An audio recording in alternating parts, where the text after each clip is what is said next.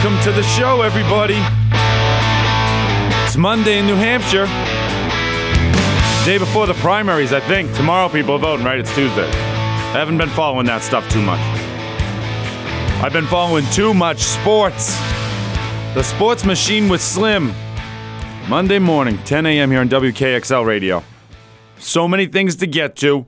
We got NFL action, just dominating the weekend. In case you missed it, too, Saturday night there was big MMA fights. We talked about that uh, UFC stuff last week. Our picks were horrible as usual. We got the Celtics uh, with a huge game Friday that was a loss that I need to talk about. Caitlin Clark. There's an update on Caitlin Clark, but let's start the show off uh, with a little bit of information from from John Harbaugh, coach of the Ravens, post game, post victory here the other day.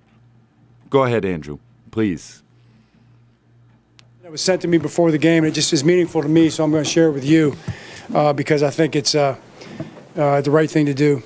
And it's a, it's a verse um, Greatness, power, glory, victory, and honor belong to you because everything in heaven and on earth belongs to you. The kingdom belongs to you, Lord. You are the head and the ruler over everything. So there's an amazing spirit on this team, and I uh, just want to kind of give honor and glory where it's due. There Uh, we go. that, Thank uh, you, Andrew. We just want to get started by giving glory, glory and honor where it's due. Isn't it interesting how so many of these athletes come out with their post-game press conference and and thank thank God or thank Jesus Christ or I mean, there's a religious piece, and it never really gets talked about in the media. So I just wanted to talk about it for for one second to start the show today. And I will tell you, John Harbaugh going to the podium post game and starting things like his celebration in his mind is going crazy. His team, I mean, they're moving to the AFC Championship game coming up here this weekend. They'll be taking on the Kansas City Chiefs. For those of you that don't already know, Patrick Mahomes and uh, his partner Otto is going to be uh, going and joining them in the, in the championship game for the AFC. But John Harbaugh, in the middle of celebrating, being excited, he stops. First thing that comes to his mind is to thank whatever it is that created all of us. In his mind, I mean, everybody's got their own views on this stuff, right? And for for years and years and years and years and years, it's been a source of arguing, war, destruction. It's going on nowadays in civilization. It's we just can't get away from it. But I like for people to have good things to happen to them. And I think giving thanks every single day is really a way for more good stuff to come your way in life. So good job, John Harbaugh. And I'm going to tell you what, I'm switching my pick. Super Bowl champion this year is going to be the Baltimore Ravens. I've been on the air now for this is, I think, the seventh week. Every week I've been saying the San Francisco 49ers are going all the way because they have so much talent. But you know something? Sometimes with my picks, I am just like refusing to accept the obvious. And in this situation, the obvious is like Deebo Samuel, you're a great player, great talent. You get hurt every time the money's on the line, dude.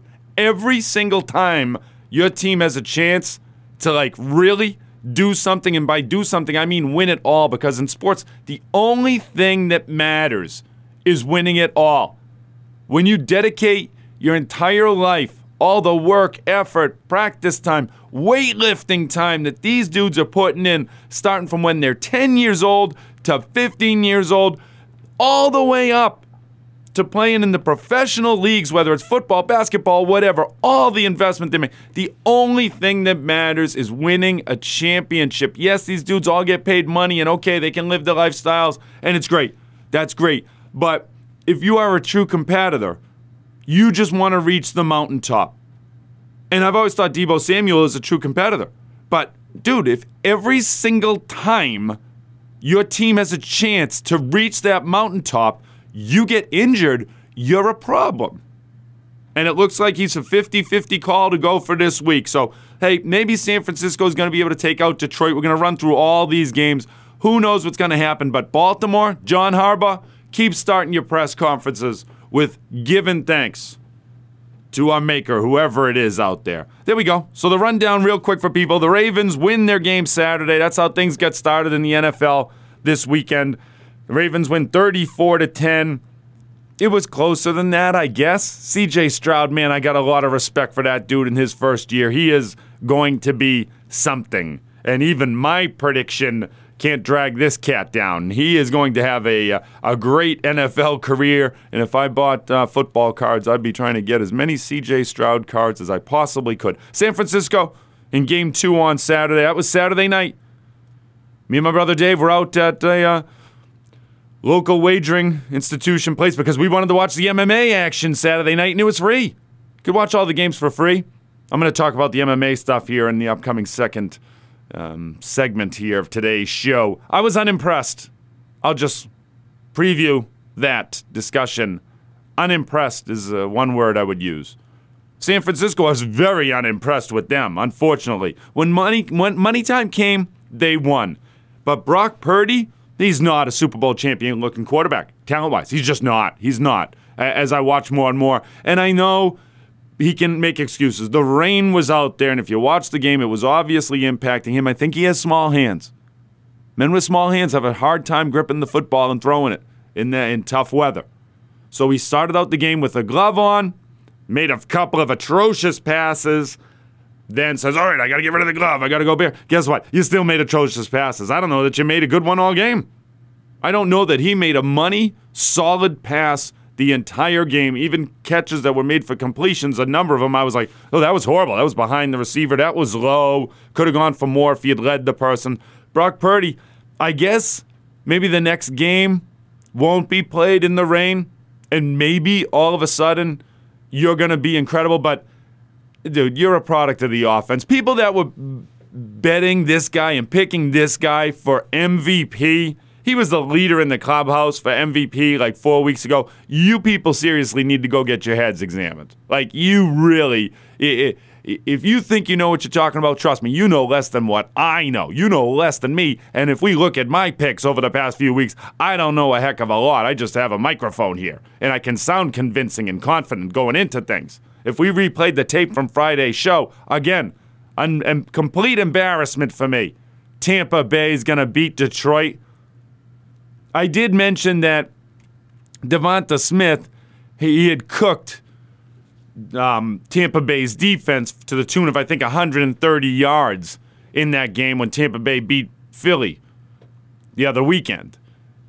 And Detroit's receivers are fast like Devonta Smith. So that showed yesterday. Tampa Bay just defensively, they didn't have the horses to, to keep up with the speed of Detroit. Tampa Bay was tough, strong, they battled. And I love me some Todd Bowles. The more I, I watch this guy, the way he handles himself, I've always kind of liked him, but now I really, really like him. I hope Baker Mayfield stays right there in Tampa Bay and they can build some. I like me some tape, uh, Baker Mayfield too. I think I'd mentioned to you people before. My cousin Bob from Quincy had asked me one day, going back probably five weeks on the show, hey, for draft picks and stuff, I know you want the Patriots to take Jayden Daniels, but I'm just curious through the years, what's the be- best like successful draft pick? prediction you had made and what's the worst? And I said for the worst, I was like, I really liked Baker Mayfield coming out of college to be the number one pick. I thought he was going to be awesome. Well, if you rewind five to six weeks back, Tampa Bay wasn't playing that great.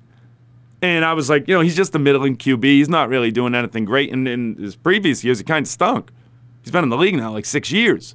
Well, then all of a sudden, fast forward here to now, Tampa, Tampa Bay and Baker Mayfield, he looks he looks pretty darn good. I'd say he's a top NFL quarterback, like top five, top six. So my prediction going back, I've, I've totally redeemed myself back in that draft. Baker Mayfield should have been the number one pick. He just, I guess, had bad coaching. Or, I mean, what's different?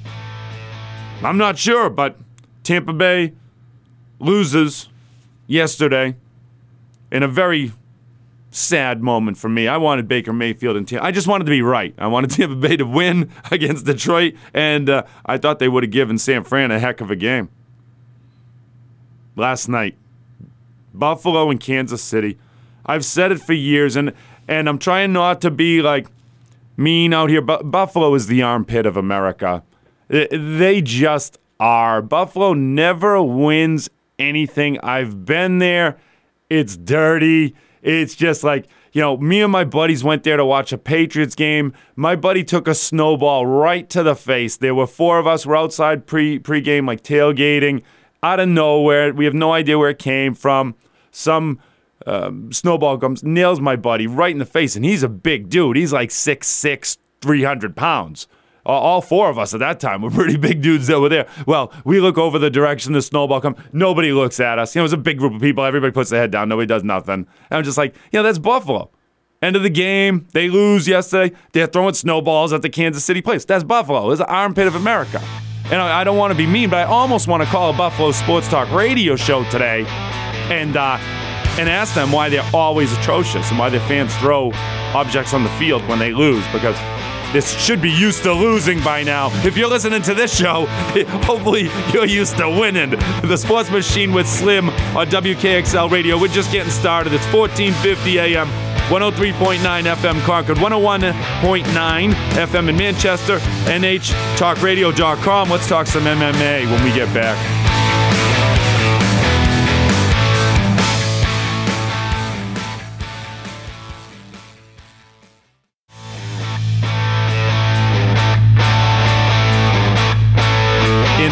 Ineptitude. Ineptitude is the word of the day.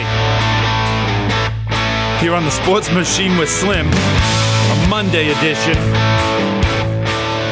And the reason why ineptitude is the word of the day, I, I mean, on Friday last week and Thursday last week, we talked about some MMA stuff. We talked about UFC, Sean Strickland's big fight, and he's making some noise. He's a controversial character, I'll tell you that. I uh, I like the fact that he's not afraid to speak his mind. That's uh, whether you like him or not, whatever. He's choosing to say what's on his mind, and it's a you know bunch of topics that I think a lot of people that might hold the same mindset are very afraid to speak their mind. So Sean Strickland, hey, is what he is. There you go. Love him or hate him, but for our betting purposes here on the show, and I'm not encouraging people to be betting. Certainly don't be betting what I'm telling you to bet because if you do, I mean, you might break five, you might break even. you might bet 500, win one, lose one, but that's probably the best you can be hoping for, to be honest. I, I, ineptitude describes my picks, but more importantly, the picks of my expert callers who sound great, sound knowledgeable when they call into the show.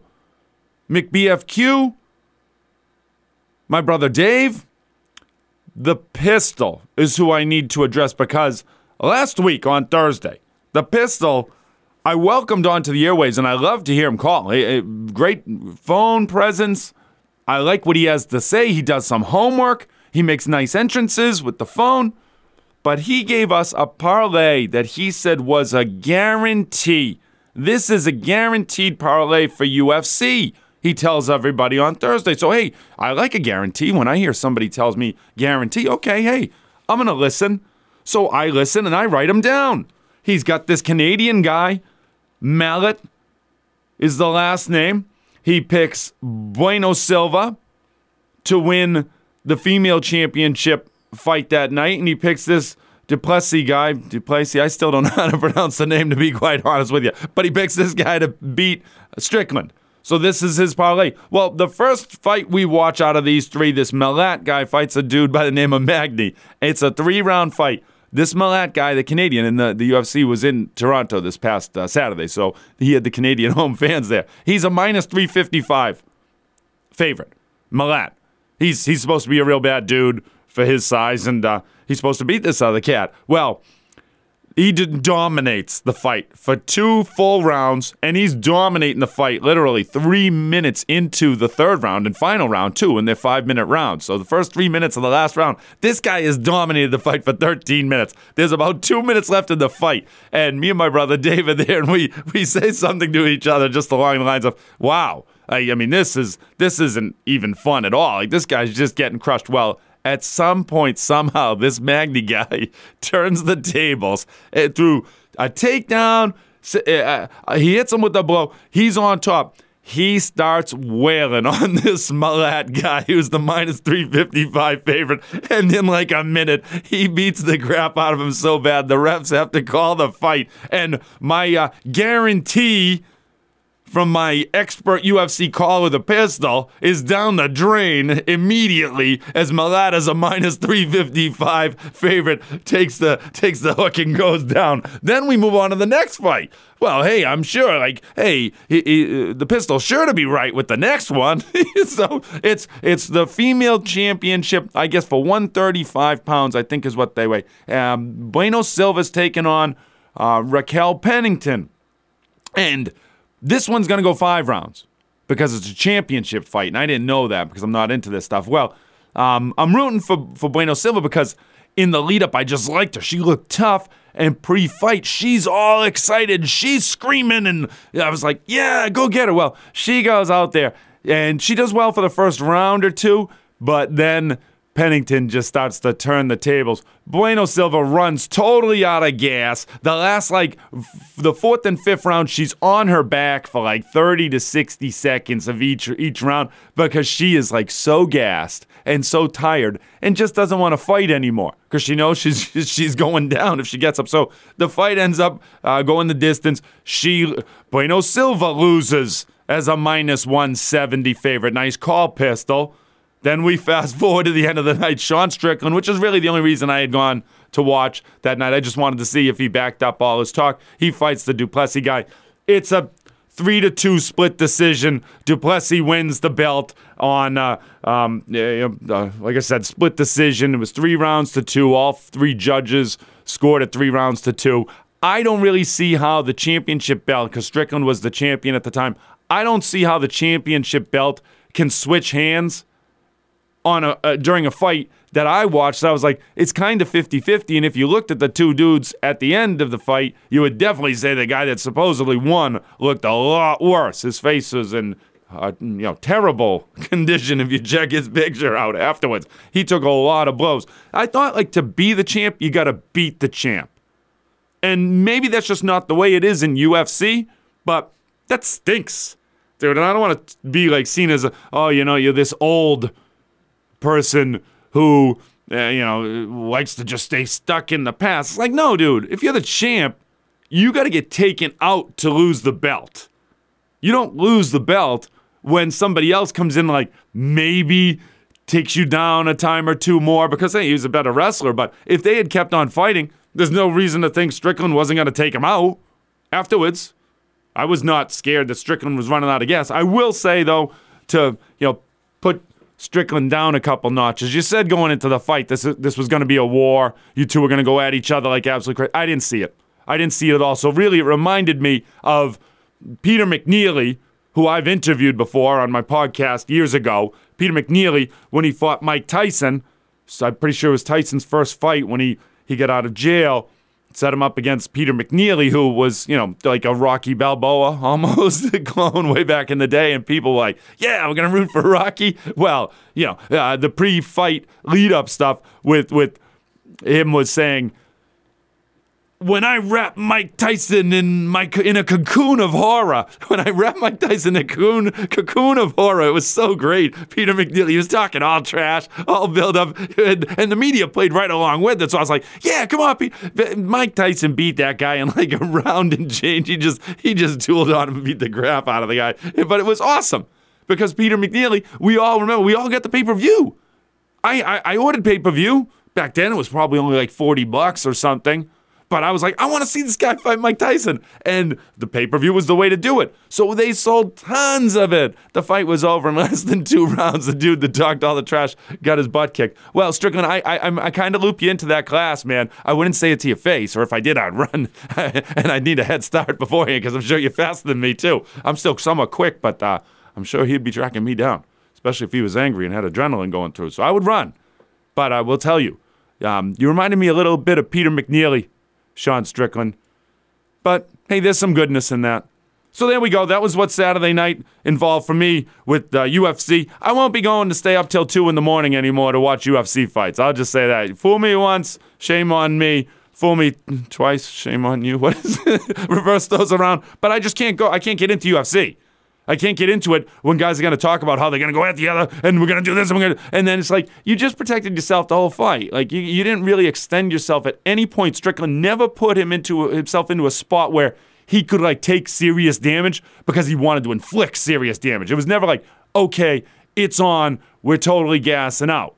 Let's let's just go after it, and one of us is going to get knocked out. That that never happened, which I can totally understand. I mean, uh, as a regular fight, but you don't talk about that pre-fight. Like that's what you said pre-fight was going to happen. You went five rounds. It never happened at any point. So why am I going to believe any UFC fighter moving forward at all when they say what's going to happen in the ring? You can't. So I it just can. And my brother David said it to me. He's like, yeah, I can't really get into this stuff that much because these guys are talking and it's just talk in the end. So that kind of stinks. But it was still a good fight. I will say it was a good fight. If they hadn't talked like that, I would I would be less critical. I would be critical about San Francisco though, as I watched that fight Saturday night. I mean, that, it was not a fight actually. They did battle back, but the Deebo Samuel going down crushed me. Brock Purdy looking horrible. I don't know how they're going to beat Baltimore if they play Baltimore. And I do think they're going to play Baltimore. Looking ahead, my picks are meaningless. I'll tell you right out the gate, I'm looking at Baltimore to beat Kansas City. I know this week people are going to be talking about Patrick Mahomes.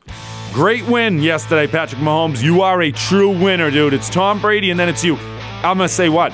If Kansas City ends up winning the Super Bowl this year, it's uh, you know, it's on. Patrick Mahomes, Tom Brady. It's it's gonna be a question mark as to who is better to be determined. The Sports Machine with Slim. We made it halfway through on WKXL Radio. I got Bruin stuff. I got Celtic stuff. 1450 AM, 103.9 FM in Concord, 101.9 FM in Manchester, NHTalkRadio.com. Let's talk some Boston sports when we get back.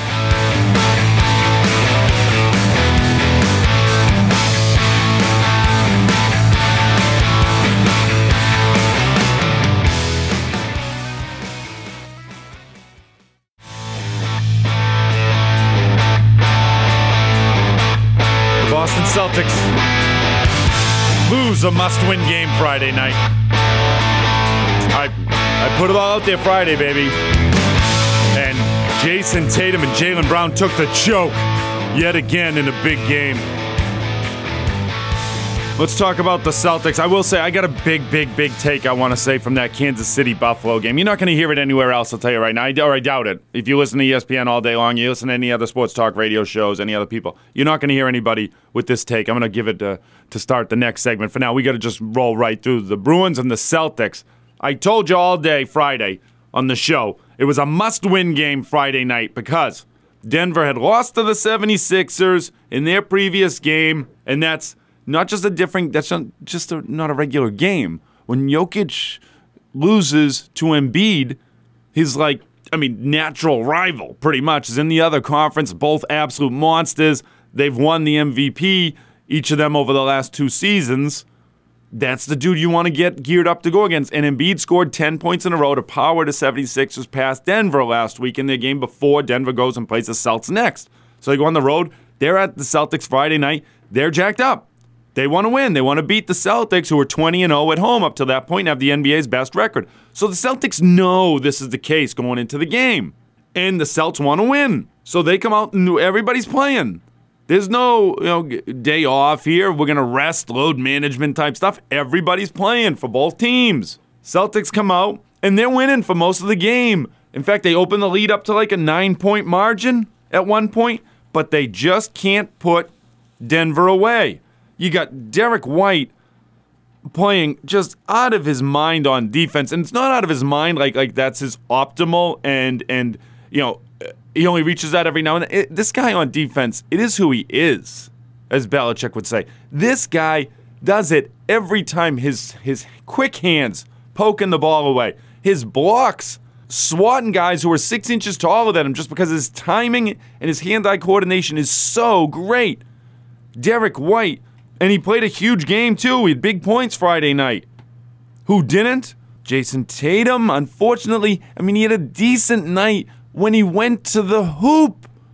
I said this all last week or two. Jayson Tatum, when he goes to the hoop, if you watch Friday night, he threw down like two or three dunks. He was awesome.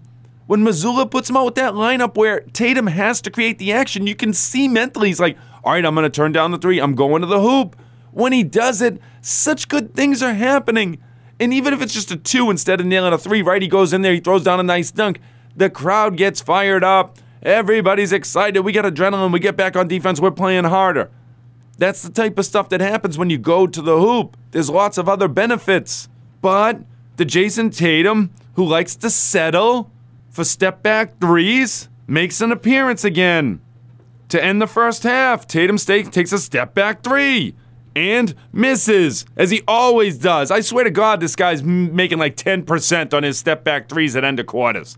When we do isolation ball for Jayson Tatum, it has not been working. I'm going to really start to, to, track this thing because it's embarrassing. I can't remember the time the guy, guy, this guy has made a step back three to end a quarter. And I can remember six, seven, eight, nine of them now where he's missed. He is not making that shot. You need to stop taking the step back three at the end of quarters. It's a, it's just like such a mental like opt out such weakness from this guy. And it's a shame because when he gets geared up to go to the hole, good things are happening. So he misses the step back three at the end of the first half. Fast forward towards the end of the game a little bit more. Derrick White sinks a three. He's not afraid. He got 24 points at this time. It's 95 91. Celtics go up 98 95. Coming out of a timeout with 4 minutes and 30 seconds left, the Celts have 98 points. Wow. I'm just rereading these notes for the first time. Celts were up 98 95 with 4 minutes and 30 seconds left. You know why that's so interesting? The final score was 102 to 100. The Celtics only scored two minutes in the last four and a half, uh, points in the last four and a half minutes. Am I reading my notes right? Well, we're coming out of the timeout with four and a half minutes left. That's a head scratcher. I kind of, I, I got to process this while I'm on the air now. Two points in the last four and a half minutes, and I blame the Celtics fans. Lazy. Lazy cheers. Celtics are up 98-95 coming out of that timeout. 4:30 left, and the the Celt let's go Celtics cheer starts. I see everybody sitting in their chair. Nobody's really clapping. Half-hearted cheering, and I get a text from one of my friends. He says, the Celtics can't beat Denver in a seven game series. This is so weak. And he starts with his negativity. This is with four minutes, 30 seconds left. So the Celtics are even up. And he's just talking bad. And he's a real Celtics follower. I'm not even to say he's a Celtics fan because he's always negative about them, but he spends a lot of time each season watching Celtics games and complaining. This is why we can't have nice things, Boston fans. Because you got fans that just want to complain. You got fans like in Buffalo that want to throw snowballs on the field. And I would throw in some more insults, but I'm trying to reserve myself. Celtics fans, they're not winners, the ones that are going to the games. They need a leader. They need somebody to teach them how to cheer. They need to listen to the sports machine with Slim. That's what needs to happen. We need to go to like education, uh, sports cheering 101, dude. I can do a segment in five minutes a day on how to cheer during games because our fans have no clue. Well, the very end of the game, Jayson Tatum catches the ball. I think it was on the on the elbow, free throw line extended. He gets the ball, he misses. We lose 102 to 100. That play coming out of a timeout, unacceptable. Joe Mazzulla, I, I, I give you praise when you deserve it, but listen, dude, you need to do something different. And that play call at the end of the game, like, dude, that's uh, that's second grade coaching stuff. And if you were coaching against me and my second grade team, you'd be losing. So it's like subpar second grade coaching. Meanwhile, I look over Friday night. That was the Friday night with the Celtics Denver. I look over and oh, what what notes do I write down? I'm going to bed. I look, oh, Philadelphia beat Orlando 124 to 109. Embiid did not play in the fourth though. So Philly won by 15. Embiid didn't even play in the fourth. He had 36 points. The 76ers won for the ninth straight time on the road with Embiid in the lineup. They are 2 and 6 away from home without him in the lineup. When Embiid plays, the Sixers have won nine in a row on the road. This season, when he doesn't play, they're two and six. Here's what I'm telling you: I'm switching my Celtics pick too. I'm switching my my San Francisco 49ers pick in the NFL. I'm switching my Celtics pick. The 76ers. We got the music going. I like it. We're just getting fired up. Maybe we do that with my hot takes. 76ers is going to win the NBA title this year. Remember I said it. Nick Nurse, He's won an NBA title. He knows how to win as a coach. He knows how to draw plays better than what Joe Mazzulla did at the end of that game Friday night. Whatever. Celtics won yesterday. They play Houston. They go on the road. Go ahead, beat up on the subpar competition. What a bunch of bullies this Celtics team is. We want to beat up on the weak teams. And when it comes time to play the good guys, we just want to take step back threes and go into halftime thinking, oh, we'll get them next time. Insanity. Boston Bruins, that's a team to jump on, people. I like I like me some Bruins, and the Celtics will still have a good run. I'm I, I, maybe I'm just mad today. Maybe tomorrow I'll wake up and I'll feel better about the Celtics chances. But this this just puts me right back into it. They scored two points in the last four minutes and 30 seconds. Put me in the game. I'll find a way to hit a three at some point there. I don't care. I'll just jack up. How many shots can I take? Ten in four minutes and 30 seconds? Even if they run the 24 second clock out every time? I mean, at least get them getting up five. I'll make one out of the five. But the Bruins, they put in nine goals Saturday night. That's the other thing. When we were at the facility watching all this sporting activity, nine to four, the Bruins beat the Montreal Canadiens, which is great because the Canadiens used to be our rival, right? We, the Bruins and Montreal forever hated each other. Now Montreal just stinks so bad, and the Bruins haven't won anything in the last few years. I mean, last three or four anyway. So it's like, eh, just a subpar rivalry. But it is cool that we get to go up to Montreal and just be taking care of business. Nine to four, nine goals in hockey. The Bruins play tonight against Winnipeg. I will say that we lost to Winnipeg back in December, December 22nd. We lost five to one at Winnipeg. So what's going to happen tonight? I'd imagine Jeremy Swayman will be back in net. He was in net, I saw, for that five to one loss against Winnipeg. You want to beat that team. Now, okay, we lost five to one. You guys, come on, let's go. Some Bruins going to take care of some business tonight, aren't they? Well, uh, just so people know, that nine to four win on Saturday night over Montreal, the Bruins. Um, Al- Ullmark came back. Linus Ullmark was back in net, and that game was, I think, four to four. It's definitely five to four, so it was closer in the second period. Ullmark had given up four goals through f- through two periods. That's not good. But hey, nine to four, we respond. The team is together, man.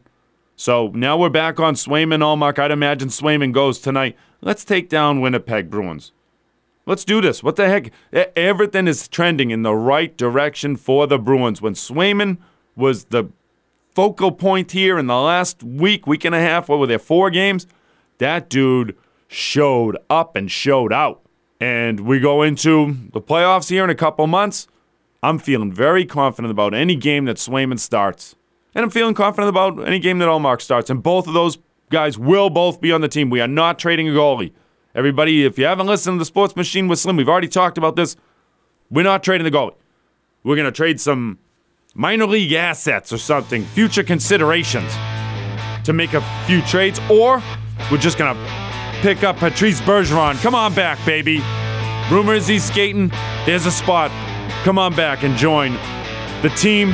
You can join the team of the Sports Machine with Slim every day right here between 10 and 11 weekdays on WKXL Radio, 1450 AM, 103.9 FM in Concord, 101.9 FM in Manchester. You can always catch us live on the internet, nhtalkradio.com. I got Caitlin Clark News coming up for you next.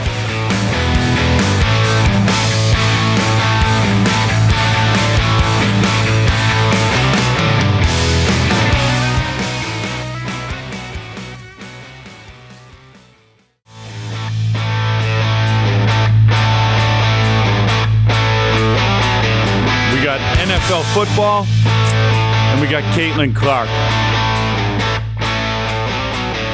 Let's start with Caitlin Clark. For people that don't know, Iowa Hawkeyes basketball, college basketball, women's team is highly followed. Number two team in the country, Iowa Hawkeyes, and they played at Ohio State this weekend, where Ohio State in the gym there was 18,660 fans for a women's college basketball game. That's what Caitlin Clark is doing. Star power, baby, bringing in the star.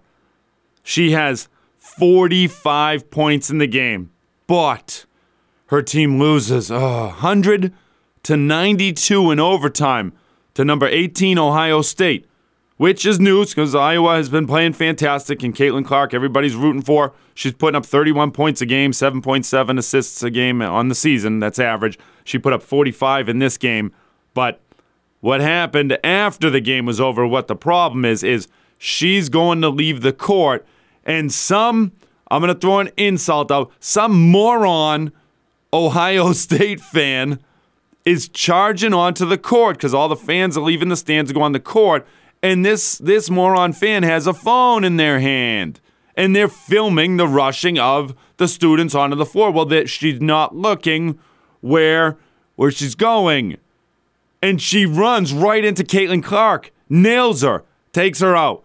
Caitlin Clark goes down. like she was checked for injury. I guess she's okay, but. I mean, this younger generation, I just talked about the olds here. I don't want to be seen as the old, but it's like, you know, just like, dude, put the phone down for a second, maybe you know, so happy. Oh, yeah, you, you almost hurt somebody. Like, you could have hurt the best player in the country, the best female player probably the world has ever seen. Is that, I mean, is that too far to go? It's very possible. This kid's scoring 31 a game. There's 18,600 people there to see her. Yeah, if she wasn't playing, I'm sure that a couple thousand fans. 18,000 people there, you might want to just put the phone away and not go crashing into the best female basketball player potentially of all time. Just a suggestion out there, Ohio State especially. You know, maybe those fans are why Ohio State never wins anything in college football anymore. Why every year you choke to Michigan. Because of the fans. The fans have a ton to do with whether or not their teams win, Buffalo fans. Throwing snowballs on the field.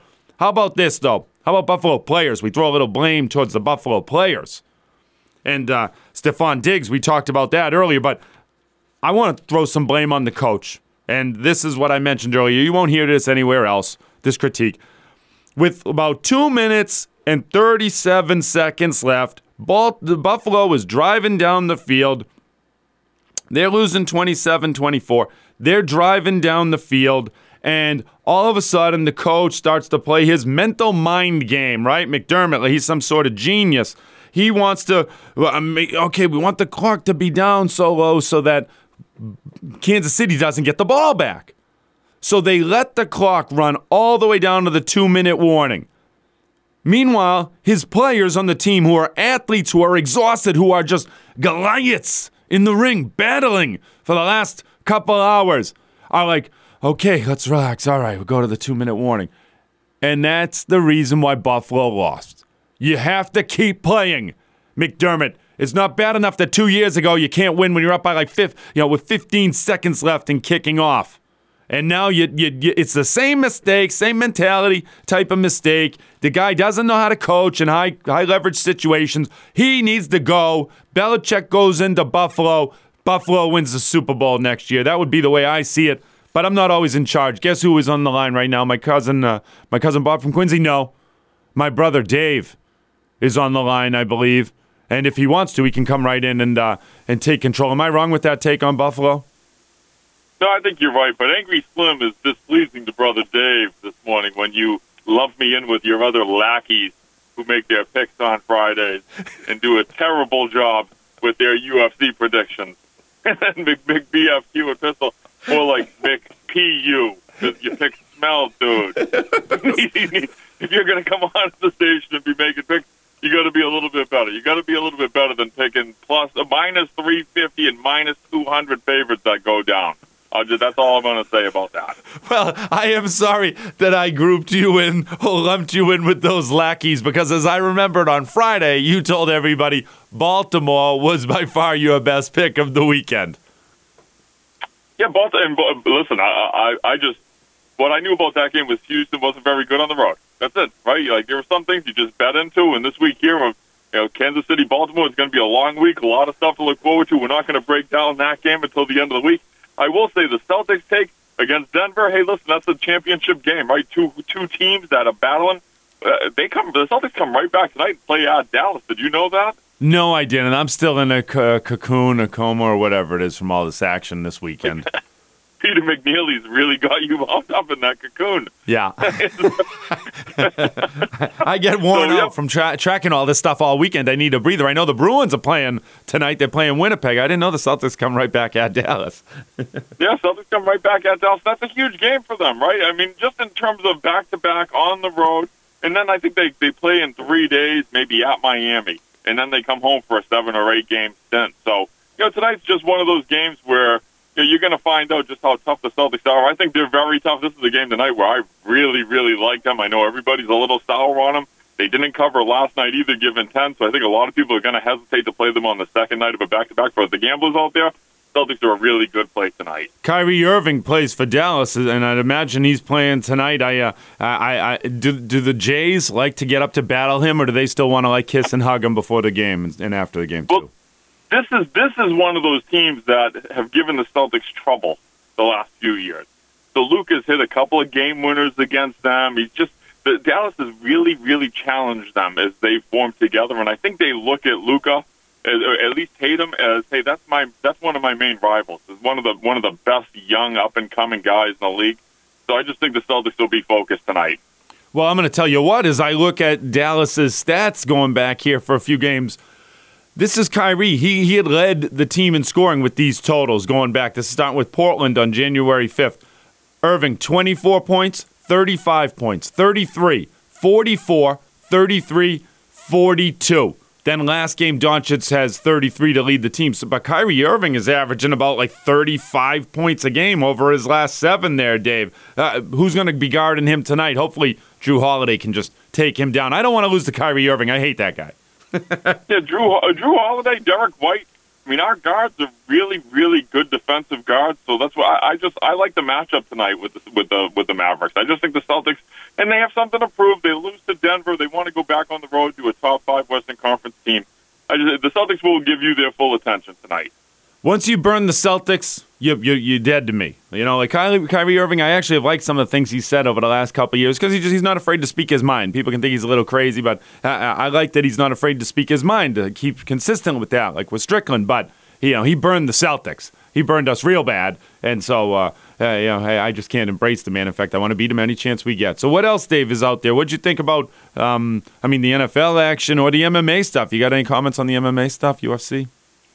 No, I mean, listen, I'll go back to the football games this weekend because I do think that that coaching plays such a huge role in these games. I mean, as you get to the playoffs, I think it's it's noticeable which teams play without fear. Dan Campbell, the Lions. I mean, they they played without fear. That was really the reason. I thought Tampa Bay. There were a couple times in that game where they played with a little bit of of just you know trying to not lose the game instead of going out there and winning the game. And then even last night, you mentioned it with McDermott.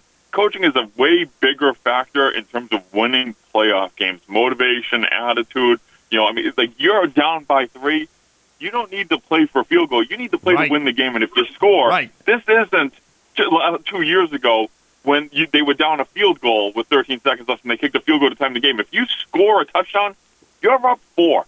If you can't stop them from going to get a touchdown, like you weren't the better team, you didn't deserve to win. You should never be playing for well, we've got a field goal. You know, that's that's one of those like Dan Campbell and the Lions would have never played for the field goal. They would have been full of full steam ahead, get a touchdown, and that's that that is part of the reason why you see some of these teams winning, and that's why you see Patrick Mahomes winning, and then you see these other teams losing and then and you want to blame the field goal kicker. Like everybody wants to blame the field goal kicker when really, if you watch, it was like the wind was a magnet almost pulling that sucker to the right because it started out going to the left a little bit. And then man, it just hooked. It was like, no, no, fate was saying, "No, no, no, no Buffalo, you guys are to lose." Why? Again, like you said, because the coach put that mentality into the entire team, the fans, the whole organization, everybody who bet on Buffalo. It's like, "Oh, we're playing for overtime at the very least. We got the field goal." You said it, Dave. No fear. Just play with no fear. I'll tell you, Green Bay played with no fear, and they should have beat San Fran. the, the Lions were, the, were definitely the less fearful team. Yesterday it was Kansas City. It just you watch these games, you cannot play with any trepidation at all. It has to be, hey, listen, we're here to win. This is, I mean, one and done. It's a one and done game, and, and you see this in all sports.